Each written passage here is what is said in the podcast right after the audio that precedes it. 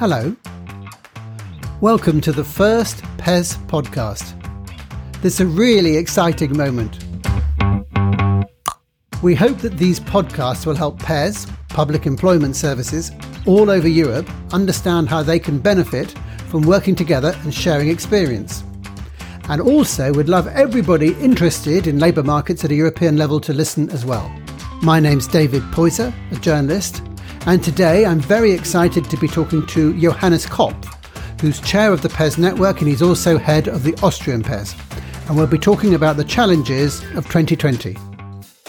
But before we do that, Johannes, please can we just find out a little bit about who you are? You live in Vienna with your family?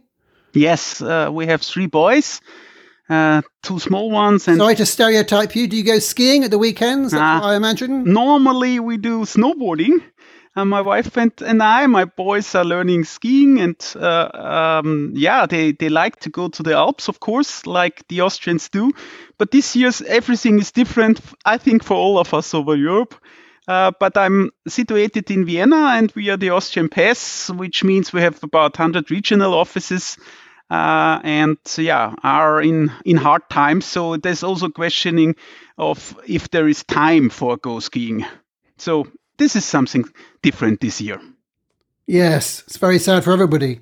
But first of all, um, when you became chair of the PES network, um, you said you wanted to improve the way the PES network communicates. Why do you think communicating is so important?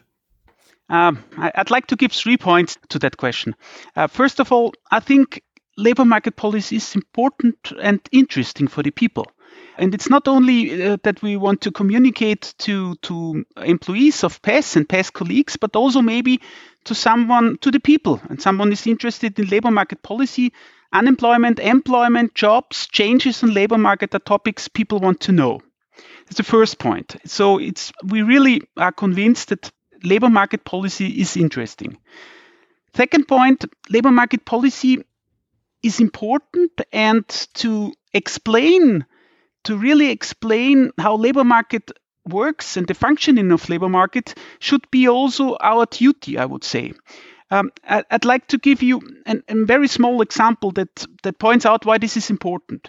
Um, many people all over Europe think right at the moment unemployment is high, this is right, and it will be rising uh, over the next month in comparison to last year. So this is also in many many countries it, this is right. So they think that it is not useful or sensible to look for a job because there is no hope now. And this is wrong. I'd like to give you a small example. Um, think of Austria, think of winter, not this year, but in normal years, and you think of a chairlift. When you sit in a hut and drink a beer and you look to the chairlift, you I'm see, imagining skiing, Johannes. Yeah, that's right. That's fine. And you see many people waiting down there, and you see all seats are full and then you drink your beer and five minutes later you look again and you again see many people waiting there and all seats are, seats are full and so you can think there is no use and no possibility to go up there but this is wrong because every few seconds people are getting out up there and so there are always free seats. And this is how labor markets are working. Uh, every day people retire. Every day people got a, got a baby. Every day people change job. And even the crisis, there are vacancies, there are free jobs. And we should explain all these, I would say, specialities of the labor market, all these, how the labor market is functioning. We should explain this to the people. And this is one of our, I would say, important, uh, important tasks we have to do as uh, labor market experts. And the third thing, why do we also want to communicate? I mean, in our times, good communication is the basis for political influence. It's in, in fact so that we can offer expertise to politicians. And we want to communicate also because we want to give advice and we want to be asked when politicians are changing subsidies or policies in Europe. And so I think uh, communication is, is an important, uh, important point for head of PES. I think it's great that you're you're doing all this communicating with heads of government. Um, do you enjoy working at an international level? Oh, yes, I, I really love it. I mean, I'm head of the Austrian PES since 2006, which is already 15 years. And within these years, um, it really, I would say, we we grew together, and over the years, the network has turned something like into a PES family.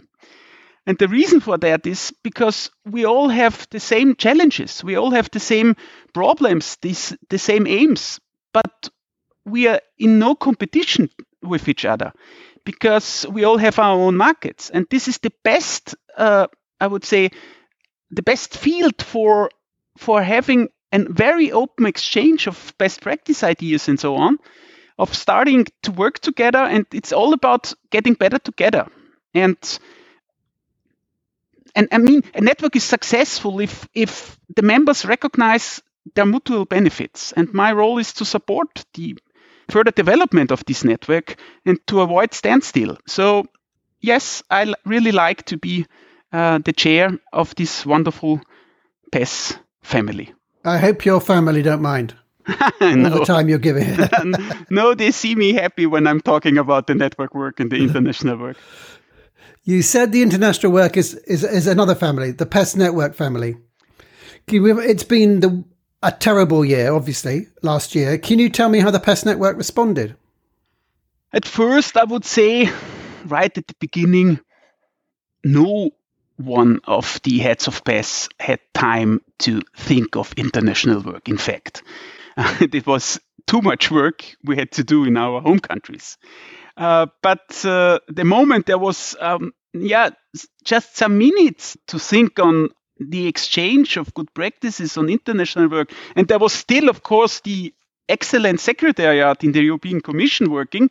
At the moment, we started to exchange best practices and um, and good ideas on how to deal with such a crisis. And the moment you had time to think and step maybe one or two uh, steps behind, you you started to think about what are the others doing so it took, I would say, it took one or two weeks after the crisis started in the mid of March where we started phone calls. I, I had I was in contact with with other PES to hear about their situation, their ideas of, of dealing with that never seen challenge before. So the PES network did some good work. We extracted some information about short time work schemes all over Europe um, we we were discussing and started to discuss on how not to lose too much of the vulnerable groups.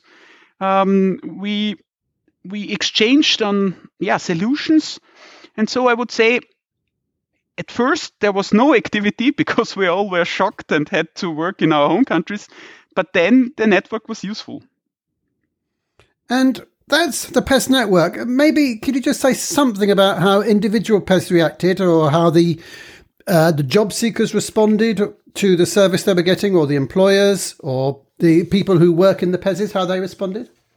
Um, those heads of PES that are in charge already for for a longer time, like I am, um, have also survived the 2008 2009 crisis. And of course, we learned a lot at that times, but uh, and, and also the organizational know how uh, uh, was built up. But on the other hand, the 2020 crisis and COVID is not comparable with the year 2009. It was much deeper. Uh, there was not uh, uh, some month to prepare. And in fact, we all were not really prepared for such a crisis. Um, there was at the same time local offices uh, needed to be closed or some open for some hours a day. Um, we had to change our service delivery to suddenly bring it uh, to the customers through digital channels. Um, short-time work schemes were introduced in many, many countries by the PES with enormous figures uh, in, in the crisis of 2000. To give you an Austrian example, in the crisis of 2009, we had 600 companies, 600 companies in short time work. Uh, now we have 200,000 companies uh, last year. Uh, so this was that's amazing. Ex- extreme. Even in, in, in registered unemployment, I, have seen figures in Austria because of the, the strong tourism sector in Austria. Within 10 working days, we had an extra 200,000 unemployed people to register, which is for, in comparison, small organization, dramatic. And now I'm, I'm sure all of the PES um, had more dangerous situation than ever. But on the other hand, now looking back, it was, I'm very sure it was for all of us the biggest success we celebrated. And because of COVID, there's no possibility to have a party yet. Uh, but we all should have a party with our employees and colleagues to celebrate the success of the PES. And we had success. Customer satisfaction has risen in many countries. Um, I'm really wondering because we get love letters from some customers, from companies, but also from unemployed people because they really felt we were there to help them out in that crisis or to help them. And we, we saved all over Europe millions of jobs with the short term work systems or other uh, subsidies and so. So um, it's not allowed to have a party yet. And, and on the other hand, uh, there is so much to do still that there is also no time for a party uh, because there are big challenges still on the table. Uh, and we also have to do uh, hard work to when coming out of COVID.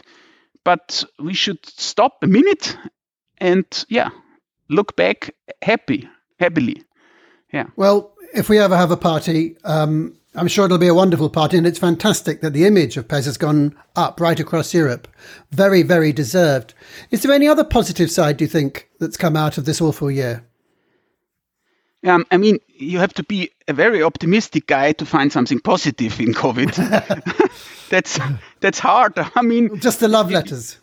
Yes, yeah. You haven't had love letters really, before. Yeah. Yeah, that's nice. Yes, of course. But if you really uh, try hard to find positive things, it, it's clear it's the boost for digitalization of the PES services.